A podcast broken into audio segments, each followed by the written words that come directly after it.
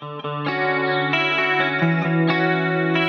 Welcome to Conversations with a Wounded Healer. I'm your host, Sarah Bueno. I'm a psychotherapist, teacher, consultant, and most importantly, a wounded healer living and working in Chicago, Illinois. On this show, I interview folks in a variety of healing professions, and we discuss the intersectional journey of healing self while caring for others. We're not just focused on individual healing, but also healing on the collective level from white supremacy, late stage capitalism, and the patriarchy. Thanks for joining us. Hello. Happy Wednesday. If you're listening to this on a Wednesday, I guess you could be listening to it anytime. I'm also happening to happening to yes. See words. I just Oh, I start this with the best of intentions and it goes awry so quickly, but that's kind of exactly what I wanted to talk about right now. So, as I've shared before, I have been in the process of moving. I have moved, I have arrived, I am fairly settled, and I am late getting these intros to my editor. And I'm sure she will tell you how annoying it is because I always do the intros at the last minute. And I do the intros at the last minute because I really pressure myself to say something brilliant in these intros. I feel like I need to be on top of everything and what's going on in the news. Do I have to talk about something crazy that's happening politically? Like, do I have to address some stupid tragedy that keeps happening over and over and over again? And I've been inward. I've been very focused on what's happening on the macro level in my life because from a Maslow's hierarchy of needs perspective, right, I'm looking at literally my shelter was changed and shifted, and I'm trying to learn how to be in a new city, even though it's, yes, it's not very far from where it was before, but still, there's a lot that's shifted and changed. And I actually think that it's really apropos for today's guest because we're going to be talking a lot about disability and ableism and one of the ways that I pressure myself to show up is a person who always has it together, who's always doing something productive for the cause. And the cause can be whatever, right? It could be something like political and social justice oriented or, you know, helping a friend or or whatever it is, but there's this internal pressure for forward motion and results and deliverables all of the time. And I think I've mentioned on the podcast before, I'm trying to hold the space of I'm a content creator who gives free content and people like the content. And thank you, right? Thanks for liking the content. Thanks for showing up. And you know, I get the praise of people saying it's a good podcast, whatever. I get speaking gigs from this.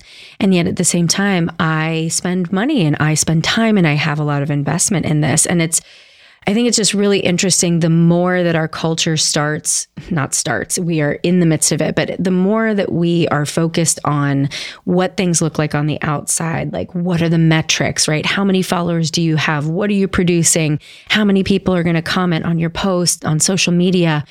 The more we do that, like that's that's all white supremacy culture. And part of the reason that I moved to a city just outside of Chicago is to really try to step out of the pressure flow and the energy always being electric. I wanted quiet and calm. And you know what, you guys? I got it. And I'm going to talk a little bit more about what's been shifting for me since I've moved. And it's only been four weeks. So, whatever. But I just kind of wanted to share that with you that I've noticed instead of listening to a lot of activating content, because I'm always listening to podcasts, let's be honest, I've been listening to a lot of comedy and pop culture and things that sort of soothe me instead of activate me. And that's why I don't have as much to say to you about something like thought forward and and I guess more more interesting. Like I could tell you all about the Harry Styles situation with Chris Chris Pine is. I see. I don't even know his name, but I can tell you all about it because I've listened to a lot of pop culture about that recently. but, but here we are. So I digress. And thank you for, I guess, thank you for meeting me where I am, right? And not that you have a choice because I'm going to be where I am anyway. Well, you do have a choice because you just don't listen if you don't want to. But thank you, thank you for being here and and uh, riding all of these waves with me. And if you want to show your thanks in different ways other than just listening, I have some options for you. So I do have a Patreon that's at Wounded Healer. That's W O U N D E D H E A L R on Patreon, and that's where you can donate some money. So you can donate a dollar a month. You can donate a thousand dollars a month. No, don't do that. That's that's excessive.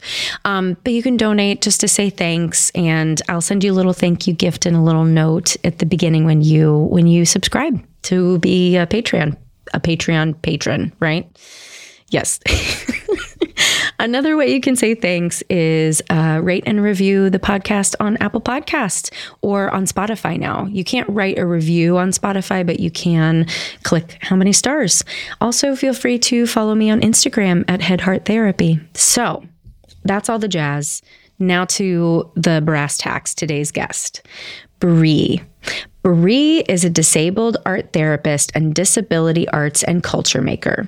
Bree sees individuals in private practice and also works part time with Access Living of Metro Chicago, where she facilitates the peer wellness program. So I know that everybody is really going to enjoy this conversation that I have with Bree Beck.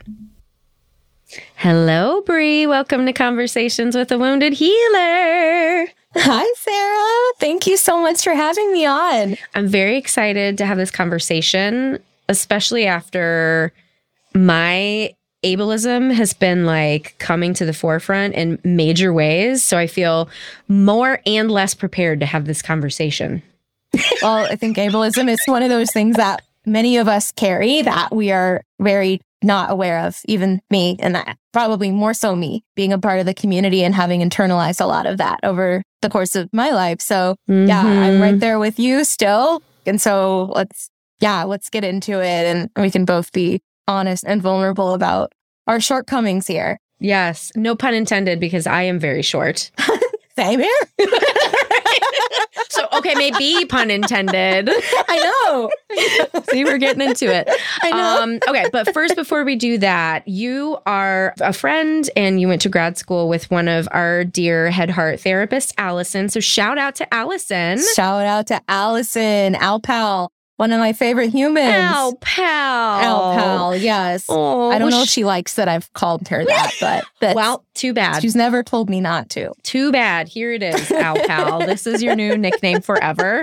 So Allison had sent our team a podcast interview that you did with Crip Crap, mm-hmm. right? Yes, yes. And I was like, holy shit, we need to have a conversation. I listened to that, was triggered to hell and back, which is kind of the mm. point, right? Yeah. I mean, not that you're trying to trigger me, but like for me, in order to unwind this. And so I reached out and you said you've been following me on Instagram. So it's a nice little full circle. Yeah, I've been following Head Heart for a while. I always really relate to your posts. I feel like they're very honest. And I just really need that as a therapist to know like I'm not alone in some of the things that I do, like napping on the couch and, you know. Yes, yes. Yes. And uh, yeah, those sorts of things that a lot of people don't know. So it's so cool. And I was so honored when Allison Aww. connected us and was kind of a fangirl moment. So it is very, I'm very excited to be here with you. Oh, good. Awesome. Well, why don't you tell people where you are, where you're practicing right now, what you're doing, all the jazz? Sure. So I'm here in Chicago. I am currently kind of in two different roles right now. Full time, I work for a group practice here in the city. Our practice is kind of a niche practice. We only work with female identified folks. However, that can range pretty much from any gender identity besides cis men.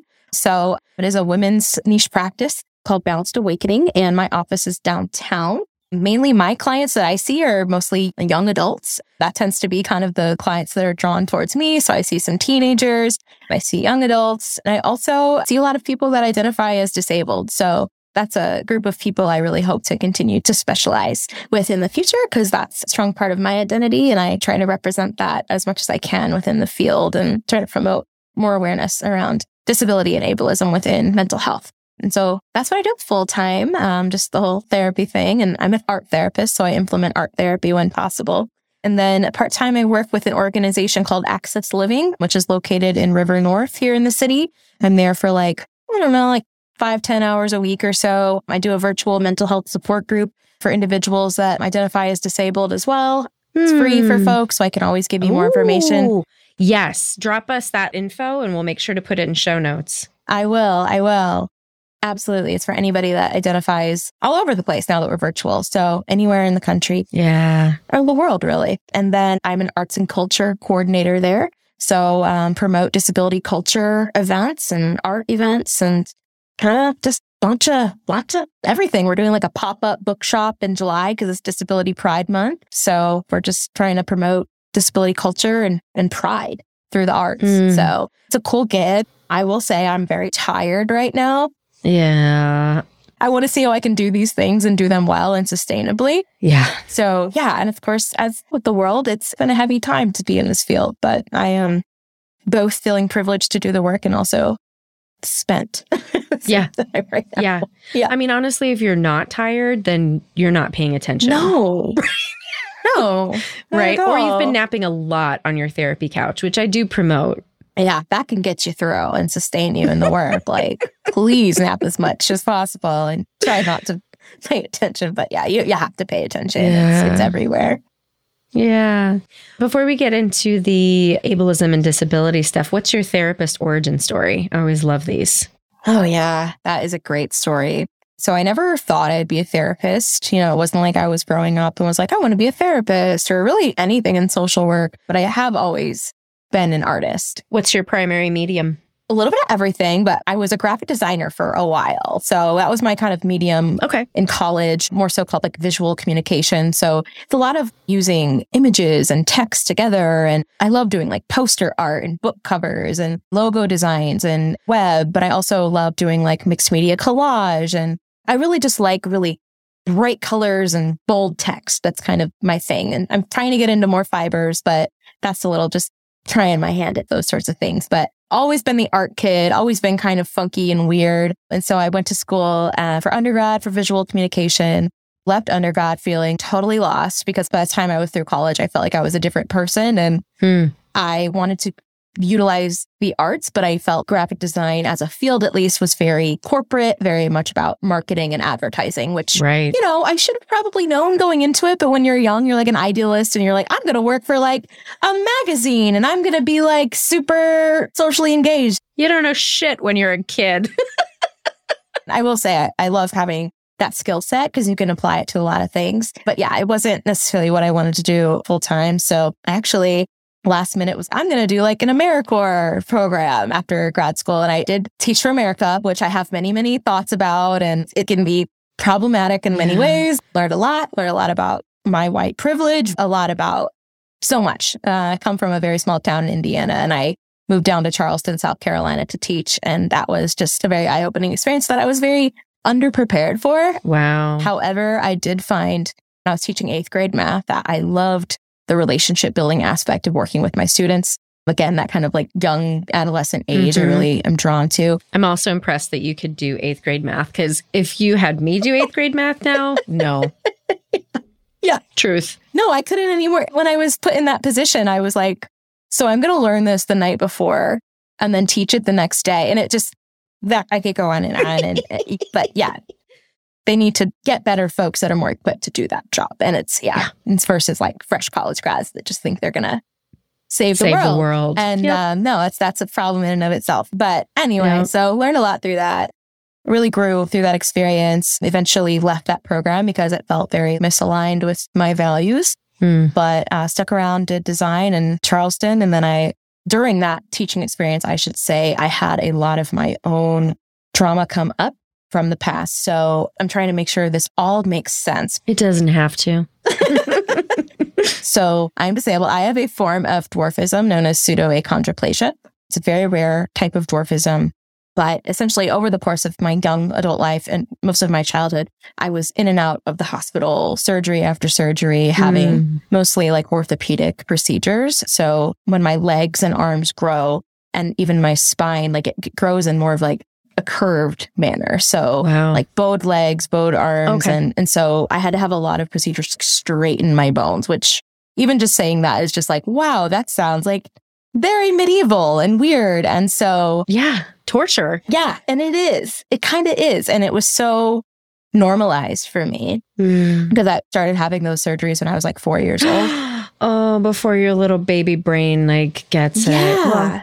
it. Oh God. Yeah. It was just like, oh, another surgery this summer. Cool. It was just, and you just kind of hunker down and do it time and time again because they're trying to correct the pattern of your bones while you're growing. So every Right. year they would break them Oh my and set them straight. So it was a lot. And I very much coped by just pushing it down slash like not even fully understanding it. Right. Mm, But was very much an achievement oriented person. Like a student, I was, I gotta get straight A's. I gotta do all these things because it definitely kept me going, like having goals. But it was also to my emotional detriment because I just didn't process anything. It was just nose to the grindstone. Let's keep going. And that was just all I've ever known. mm, And so, anyway, when I was doing this teaching program, I was faced with a lot of ableism from young students who didn't understand why their teacher looked different and moved differently. And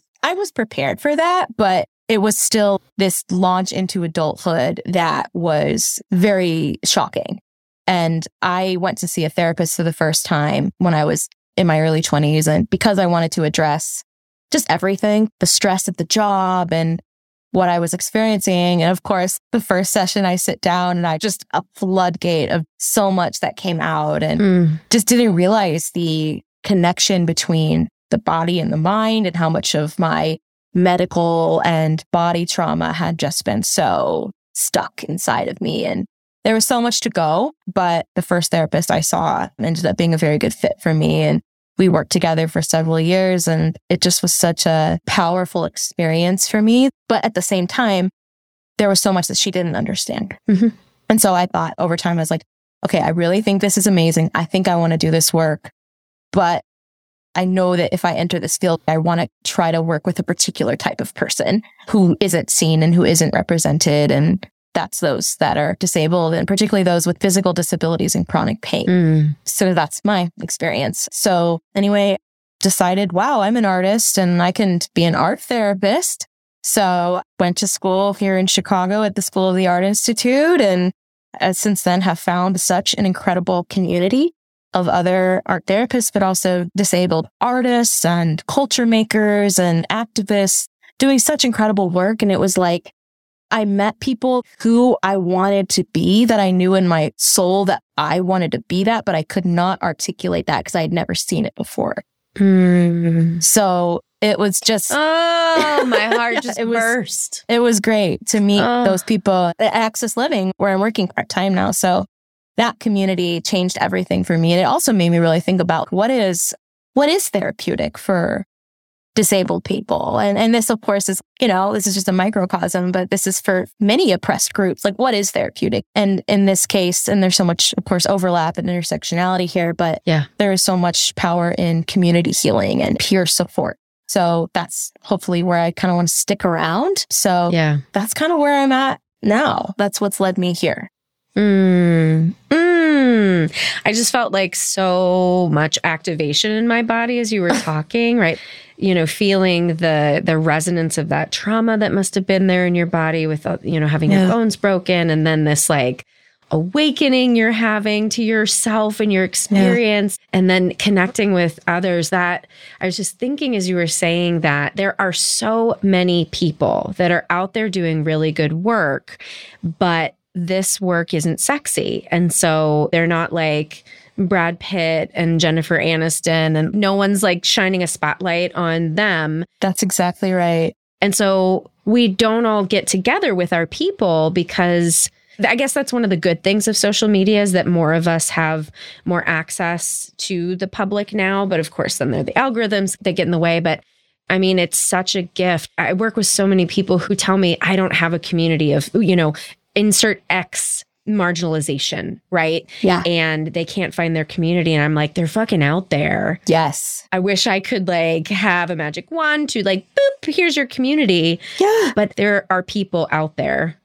Absolutely. There are. And it's just thank God for social media that that is such a thing. And outside of that, it's like they're also only in big cities too, like urban spaces. Yeah. It seems like at least finding those communities. And so that's a big thing too. And but it's so funny. Like I went so much of my whole life thinking like I am the only human on this planet that has ever dealt with this and not this specifically, but just are having these thoughts. Yeah. Are wanting to use my story in this way or to tell my story in this way. And I come to Chicago and I felt like such, okay, well, I'm going to go hang back in a corner now because Right. Have a seat. they've been doing this for 50 years at least and longer, you know, but just I'm thinking about like the, the disability rights movement and, you know, the 504 sit-ins. what is that? Yeah. So I want to make sure I don't mess up this history. Are you familiar with Judith Heumann? Uh-uh. Judy Heumann. Have you seen Crip Camp before? The documentary? I know of it, but I haven't watched it yet.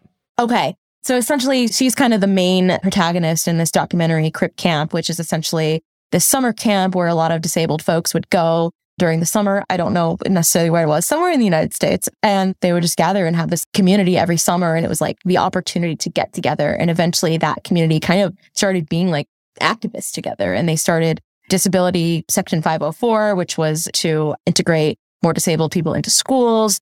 And they did like a sit in on the steps of the US Capitol.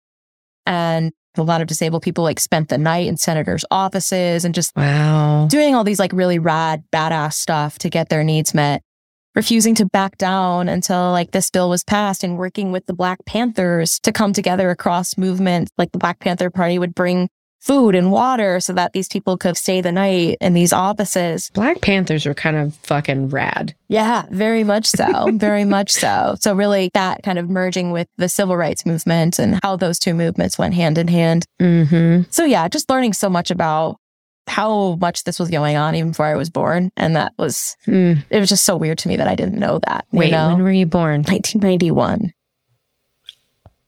Okay. Someone sent me an email today and they're like, I'm looking for a middle aged therapist who, and I'm like, turning around. Who the fuck did you think you sent that email to? Middle eight? Oh, I guess I'm 43. So, okay. Okay. Go on. Yeah. No, that's okay. no, just, just yeah, it's just Oh, reflecting on just how much happened Yeah. um, right before I was born. And I was the signing of the ADA, the Americans with Disabilities Act, was in 1990. So right before I was born. That's fucked up Yeah.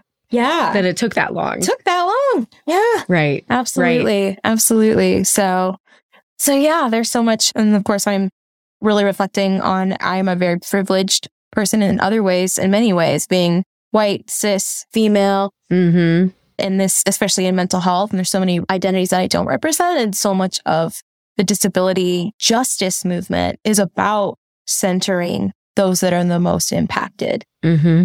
So I'm also in this conversation, in this work, recognizing where I need to speak and where I need to listen as well. So that's been a big, Right. big thing for me as well that I'm continuing to unpack. Yeah. Well, the thing that was coming up for me, and I did not even remember this until you started talking about the initiative. So, I am a child of the 80s and 90s, born in 79. So, my mom's job, I think she was doing this before I was born. She was working with developmentally delayed adults. At the time, they were using the R word, of course, which we will not say here, but just guess people. And there was this initiative in school called Everybody Counts. And it was now that I know what I know about anti racism, I can put like ableist savior, I guess. I don't know how you translate white savior to this, but I always just got a really icky feeling because it just felt so patronizing because it was like, all of a sudden we're like uplifting the people in the wheelchairs and look how amazing these people in wheelchairs are. And we must protect them. It just felt and i Yep. was like five and i knew it was gross and something wasn't right. And i just told myself like oh well i'm an asshole because i'm just uncomfortable around disabled people. But it really i think was my mom's saviorism that was really more Oh, icky sticky to me how interesting that five years old, you could sense that something kind of was off about all of this. And mm-hmm mm-hmm yeah, seeing adults, right, treated in this way. And that's such a common thing. And it's, uh, it's everywhere, just like, particularly for those with developmental and intellectual Right. disabilities. There's so much patronizing. And I know I get it as somebody that's apparently outwardly, you can see that I am disabled. Just, I have people touch me all the time, like strangers that just don't know me and like, hi. It's just, it's so much like boundary crossing excuse me, why do they think they can touch you? Yeah, it's really wild. It really is this unconscious, like, oh, you're innocent. Oh. Yeah, like you're childlike, or it's just this, it's odd. I've seen, you kind of see like the very best and the very worst of humanity at the same time. Cause like Mm. people, and at best is they say that with nuance, but it's like Mm-hmm. people, they are just so nice. Almost in a way where you're like, are you just nice to me because like, You're trying to show me that you're a good, a good person. Yeah. Like they'll be like, hang on, let me get that for you. I'm coming, I'm coming. Like this, like running down the street. Let me, let me grab that grocery bag for you or, or whatever. And it's like this weird, I got it. It's good. Like I'll ask you. Like I've literally been living my whole life up until this moment. You are not going to save me from this revolving Yeah. door or whatever. Right. Yes. Oh man. Totally. Totally. Totally. It's just, yeah, the uninvited comments of like, you got a license to drive that thing when it comes to my mobility scooter. I was literally just out with my dog like 30 minutes before we hopped on and like we were just walking around. He's a tiny little chihuahua and this guy comes up to me. He's like, is he taking good care of you? And then he's like, he looks like the perfect size for you. And all these things are just like, why are you like, it's just the weirdness of it, you know? So there is always a very strange weirdness. And I find, at least in my experience, that it's like people are trying to show you, like, I'm cool with this. I'm going to make sure you know I'm Mhm. cool with this. I'm fine. I'm fine. This Mhm. isn't weird. Overcompensating for their discomfort. Which is what's weird. Right. It's like, dude, this is my. This is my life. I've never lived Right. outside seeing behind these eyeballs in this body. Right. Like I I don't know. But for other people, it might be one of the first times they've encountered somebody of my stature, or at least the first time in like a year. You know, it's been a long time. So for them, it's like they're always having to manage this discomfort that comes with that, or they don't know what to do, or if they should be doing more or less. And it's hard to answer those questions sometimes because I can't speak for all people. Oh, you can't? You're not speaking for all the disability No, community? not, not. Oh, well, interview over. Just kidding. I know you wanted you wanted the truth. You wanted like the how to guide, right? Yeah, for how to right. how to deal with us. Yeah, Well, No. it's, I mean, you said intersectionality before, and everything that you're saying, right? Like, I'm putting, because anti racism is where I have my most education. And so I can very easily blend everything that I know about that into what you're saying. Like, Mhm. my executive director is a black woman, and she tells me all the shit that happens to her the, the overly niceness that,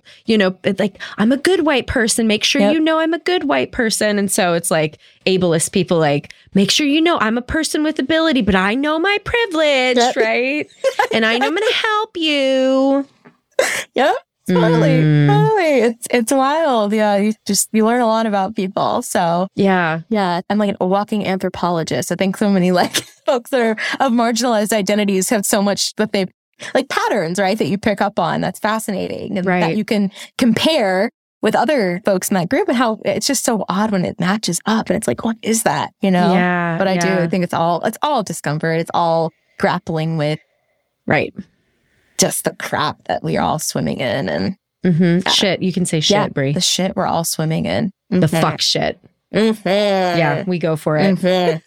love it. I love it. I had a question, and where did it go? Oh, it was sort of along these lines of, right, like obviously every person in every body is different, able and disabled, right? So we should never assume anything about anyone. The word differently abled, Mm. right? So can you mm-hmm. talk about that? Because I think that was in the 80s in this everybody counts thing that I was doing. This is when they started saying, no, you shouldn't say disabled, you should say differently abled. Do you want to talk Yeah. a little bit about why that is like a no go now?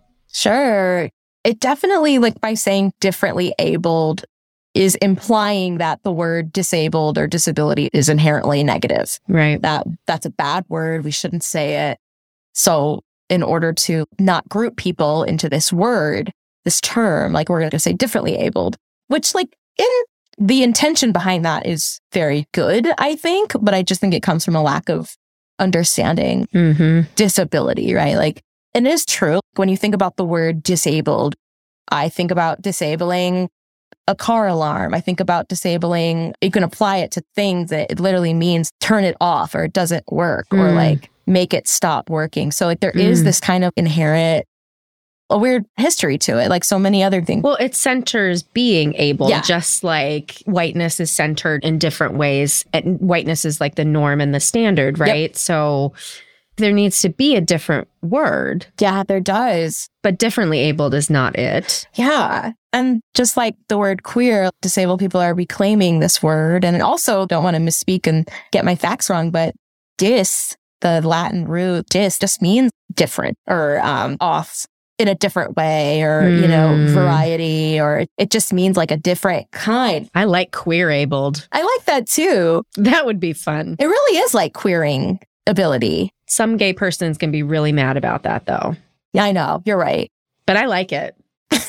right. I can't speak to how that feels for sure, but it does have the same kind of idea of just taking something and it's just a different way of being, a different way of doing. And it's also, like you said, like different from what? Different from what is abledness? Because disability is also more of a spectrum than anything. Mm-hmm. Right. You can be disabled by having COVID for a week or longer, right? Or like doing like a temporary injury or aging. Mm-hmm. Everyone's getting more disabled with age. And so it's just this way of, we really do have to question the concept of normal and ability and mm-hmm. think about mm-hmm. who we're comparing it to. So it's not as much of a binary which is complicated. And I, of course, I'm not the expert on that either, because I think there is an importance of having a group that you can identify with and being like, I identify as disabled, whereas somebody that's maybe like more able to function in the world without as many barriers or may not identify as such, but might relate to some of the things. So it is messy. Right. And I hope there's not a lot of gatekeeping around it because I think the more we open up this conversation, that more people can be like, oh, I, I totally identify with this. They can find a place in it and find vocabulary and mm-hmm. you know support within disability community. Right right. Yeah. Well and even i think that the more we widen access for people with disabilities, for people of color, for gay people, right? The more that we expand what our understanding of normal is, the more people are included. Like, mm-hmm. I am not a person with dwarfism, but I'm very short, and mm-hmm. things are made for people who are taller than me. Yeah. Because that's what's considered normal. And if we had fucking adjustable goddamn airplane seats. Yeah. fucking put them down, man. Yeah. I don't like my fucking legs to dangle. My knees hurt yeah, at the end of yeah. a long flight. Right. So if people who had difference, regardless of what that is, we're the manufacturers of airplanes, were, right. you know, doing XYZ. Like I'm left handed too, which is not a disability, but I am very clear what is not made for me. Yeah. right. Just going to school, having desks that were all right handed. I never sat in a left handed desk because I was so used to being in a right handed desk. I couldn't write when there was shit under. So it's just difference, right? Let's embrace difference. Let's expand beyond the binary. And that that is the fucking evolution of the human species. I'm telling you, is Agreed. to expand beyond the. Bi- Tell me more what you think, because I know what I think, and so do my listeners. Tell me. Oh, I don't know. I think where we're going with the evolution in social justice is like we had different waves of this stuff, and I think for a while it's like okay, like I'm in this group, you're in this group. This helps me identify, giving me terms, right? Like disabled, not gay, not. Whereas now we're kind of seeing a lot of things as more of a continuum of a spectrum, right? Yeah. And that just makes so much more sense to me because life is complicated and we're complicated. Mm-hmm. And it also allows us to see ourselves in all of these things and not say, you're over there, I'm here. You know, it is just like, this is the spectrum of human experience. And it's like, so rooted in human history before civilization as we know it, the industrial revolution, the enlightenment, where like mm-hmm. gender was not as much of a binary. And in so many indigenous cultures, it's never been a binary. So it's like, we've done this to ourselves. Like right. it's always been a continuum where it's just like all this colonization and that's made it so much more stiff and yeah. Yes. And it's making me think of to be able to see oneself represented in media, then cis straight white people are like, but I can't see myself in this thing. Bullshit if you can't, right? Like the movie Everything Everywhere All at Once. Have you seen it? Oh my God, I love that movie. It's so good. Oh my God. If you have not seen it, listener, go get it immediately. I know you have to buy it on Amazon Prime, but it is worth 20 bucks. It really is. Find the movie, watch it, and it's obviously written from the perspective of an immigrant family. Mm-hmm. I don't care. I saw what I needed to see in that. I saw my relationship with my mother. And at the end of it, I said, Oh my God, how would my life have been different if my mother would have fought for me that hard? Yeah. That's what I saw, right? And of course, people who are child of immigrants were having different experiences and all this stuff. And there's a comedian, I think it's Joel Kim Booster. He's in Loot right now, which is on Apple TV with Maya Rudolph. Oh, with Maya Rudolph. Well, I haven't watched that, but okay, I've seen it advertised. Okay, it's really cute. And he's got a special called Psychosexual on Netflix. And he's so funny because he's like, he's centering race and he's centering queerness in the thing. And he's like, so who in the audience has never heard of me before? Right. And a couple people clap. And then Mhm. he's like, all right, is there one of you that's straight, a, a straight male, a straight white male? And then like he picks one out and he'll do the show and he'll do the section and he'll stop and he'll be like, okay, Mike, how was that for you? That was super gay and that was super like you know out out of this did you relate to any of this and like the guy will be like no not really and so he's just like pointing out the audacity of how I don't understand how you cannot find something to relate to. Like, if you can't find something to relate to in any representation, you're not paying attention to the humanness Right. right? You're just looking at that disability or that skin color or that, you know, whatever it is, socioeconomic status, whatever it is that feels different. Mhm. No, it's a really good point. You're not really looking at the narrative or the emotion and all of this, which is so human. Like you said, that movie, Everything Everywhere All at Once for You, was more about the relationship you have with your mother. Right. And that wasn't necessarily what I got out of it. It was, it was, Right. I'm trying to remember what I even got out of it. Besides, like, this was just like a mind fuck. This whole movie was just so good. And the way that everything tied together and the artistry Mhm. behind it. I was so moved by just how beautiful it was. And as an artist, I was like, how did these writers think of this kind of thing? I was thinking it more from a creative point of view. So, like, there's always something you can relate to. And so, yeah, I think, I don't know. I don't know what that says about folks that say they can't or if there's not like looking or connecting in the same way, but Mm-hmm. Well, it's probably fear, yeah. you know, and discomfort, like you were saying before, that you experience every day, people's discomfort. Mhm. Yeah, it can soften you. You know, if you're not used to discomfort, maybe, I don't know, if there's something that's a little bit hardened that's a barrier that kind of prevents you from connection in general. Cause yeah, I mean, I think to be marginalized is to live your life in a very vulnerable way. You're just always hanging out for everybody to see. Right. And that can be exhausting. That can also lead to beautiful connections and relationships and the ability to just tell your story and be like, here I am. That's a beautiful. coming on a podcast. Here's the things I've been through, but it's just like, I don't know, but it's like, that's not anything to hide from or. That is a quote right there, Andrea. Pull that one out. Give giving my editor the note. That's a good one. Yeah. Thank you. Yeah. Well, Yeah. holy fuck, the time is flying. So I've got to ask I you know. th- Okay. the questions. Do you consider yourself a healer? Oh my God. And that probably has a trillion more meanings to you given your medical Yeah. history. It does. Yeah. The word healing for me always makes me feel weird. I don't know what it is. Yeah. Tell me more. I just think it kind of, at least in the field of mental health, has a very white lady woo woo type of feeling. And like, I'm not offended. Oh, Don't worry. about- yeah, sorry. Healing. I don't know. Cause it's like I, and I also should say I grew up very heavily in the, in the church, the Christian church. And there's definitely a lot of talk of healing, right? Particularly when it comes to like healing, healing your pain or you're healing people from ailments or making the blind see all these ways that we can pray it away or ask for healing or so the word I think has always been a little like magical thinking to me hmm but also I do find myself as a therapist using that word a lot, particularly when it comes to trauma. And Yeah. I definitely think about healing more in a, in a trauma context and, and healing and learning how to take our pain, move it through us, let it transform us, and then be able to use that as our story to then give back to the world if we're able to do so, if we're lucky enough to do so, if we're Mhm. have the resources to do so. I know there's so much privilege involved in being able to go through the process of healing, particularly with a professional. Now, there is so much power in communities as well, which is what gives me hope there. But yeah, I think I would identify as a healer, but I say so with uh, caution. An asterisk. Because because I do believe this work is really important. Mm-hmm. Mm-hmm. Yeah. Yeah. Mhm. Yeah. I mean, I think we're all healers, and it's just a matter of whether you're in tune with it and in right relationship with whatever that means to Mhm. you. Mhm. Right. Because, Mhm. yeah, I grew up in the church too. And it's funny because I'm a Reiki master. So I believe in the healing power of touch and Reiki and all that. Yeah, energy. Mhm. Right. And then, you know, my mom having this like idea of like the laying on of hands. And that sounds creepy to me. Mhm. Reiki doesn't. Why? Interesting.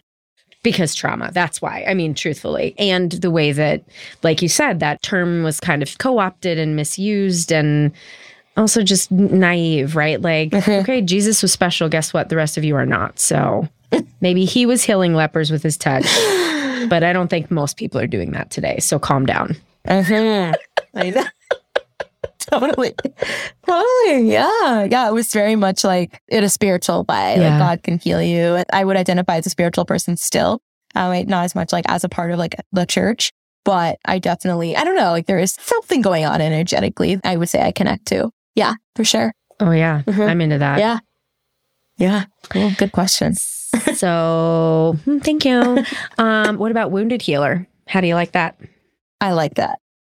I like that better. When I first started getting into being a therapist and wanting to work with other disabled folks, I definitely thought of myself in that context. And Mm-hmm.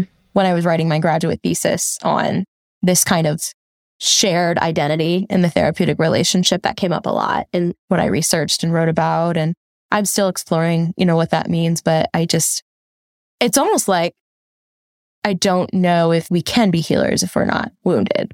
That's where I think that comes from. Yeah. So I like I just that better. booped your nose. yeah. You have to have some depth to you.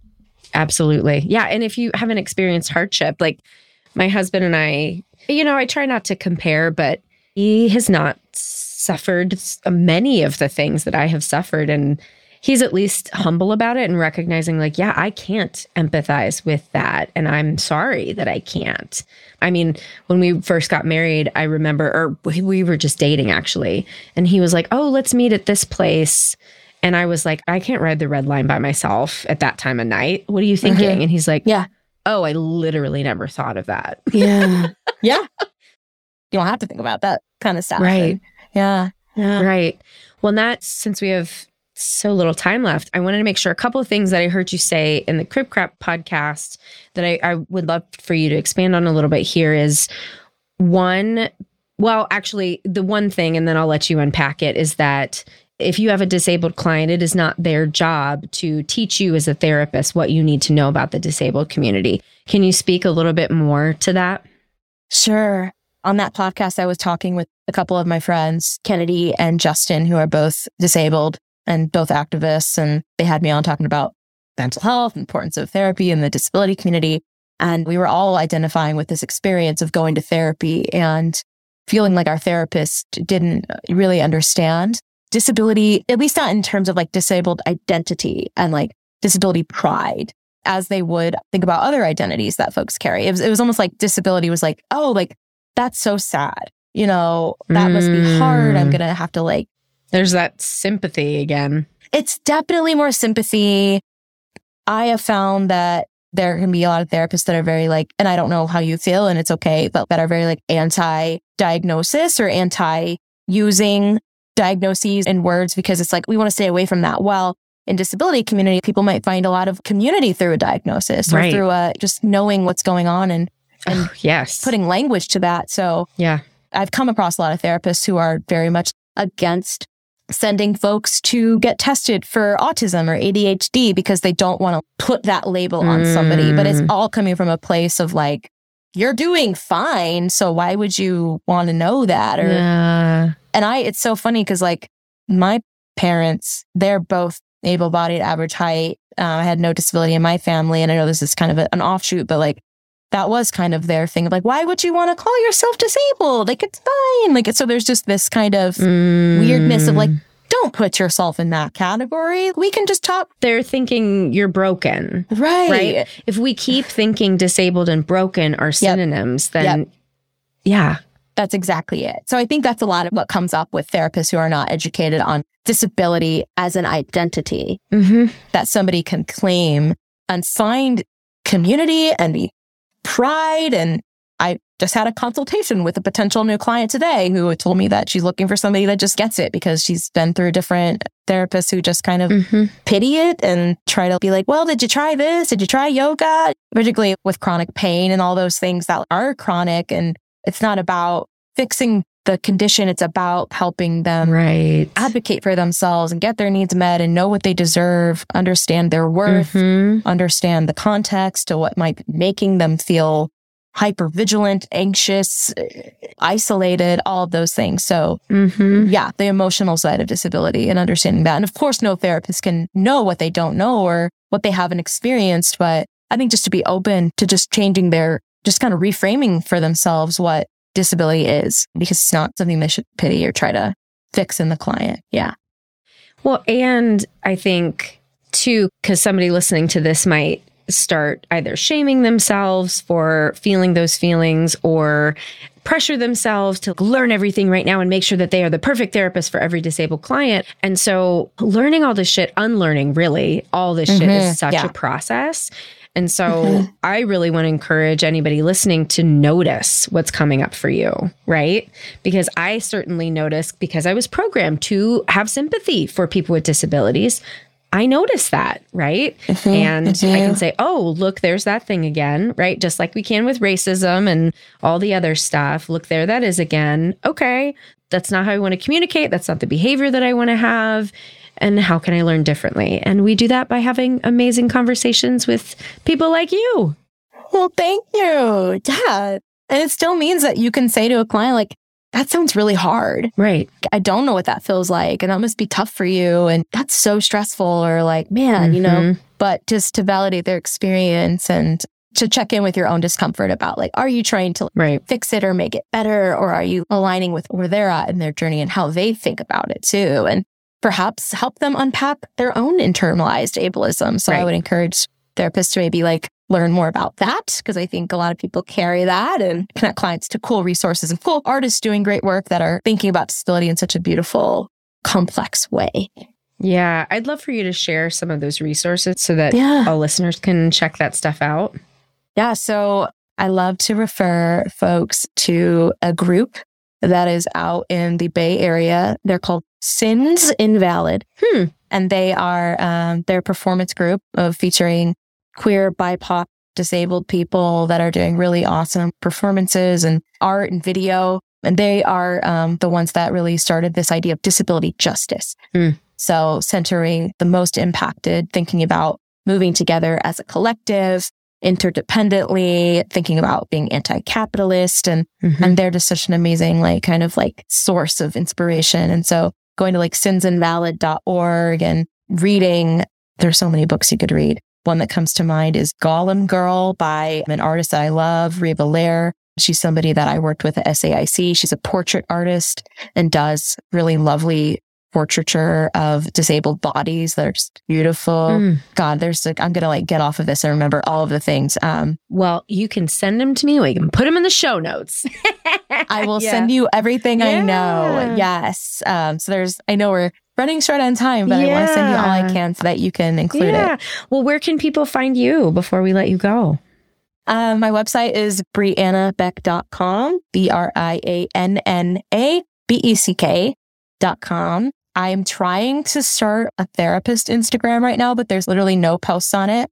But hopefully by the time this episode comes out in the next Yeah. few months, you can find me at Bri, B-R-I dot Beck, B-E-C-K dot L-C-P-C. And I will be trying to generate some stuff to put out there. But right now I'm just trying to take care of myself and, Yeah. and, um, digest versus like output. Yeah. But that's my hope is to do a little bit more online things myself and make it more accessible to folks. These kinds Awesome. of conversations. Yeah. Yeah. Well, we're going to have to have lunch or coffee or something at some point because you're awesome and I would love to spend more time with you. Thank you. I would love that. It would be an honor to, to spend more time with you and just, yeah, hear more about your experiences. So Yeah. Yeah. that'd be great. Yeah, I can't remember. I think his pronouns are he, him. I cannot remember his name, but there was somebody that I saw speak recently who was just blew me out of the water. And I want to make sure to connect you with that person if you have not already connected with them. But yeah, there's more to come between you and I. I look forward to it. Great, yeah. great to have this this relationship going. Yeah, thank yeah. you so much for being here. This is so great. Yeah, thank you. I, I really enjoyed myself and Good. yeah, I'm excited to, to connect again. For sure. Right. Thanks so much to Bree for being an incredible guest today. If you want to learn more about Bree Beck, you can visit our website at www.headhearttherapy.com slash podcast. Thanks as always to Andrea Klunder and the Creative Imposter Studios for editing, to Liam O'Donnell for the album art, and to Ben Mueller for our theme music. Until next time, bye bye.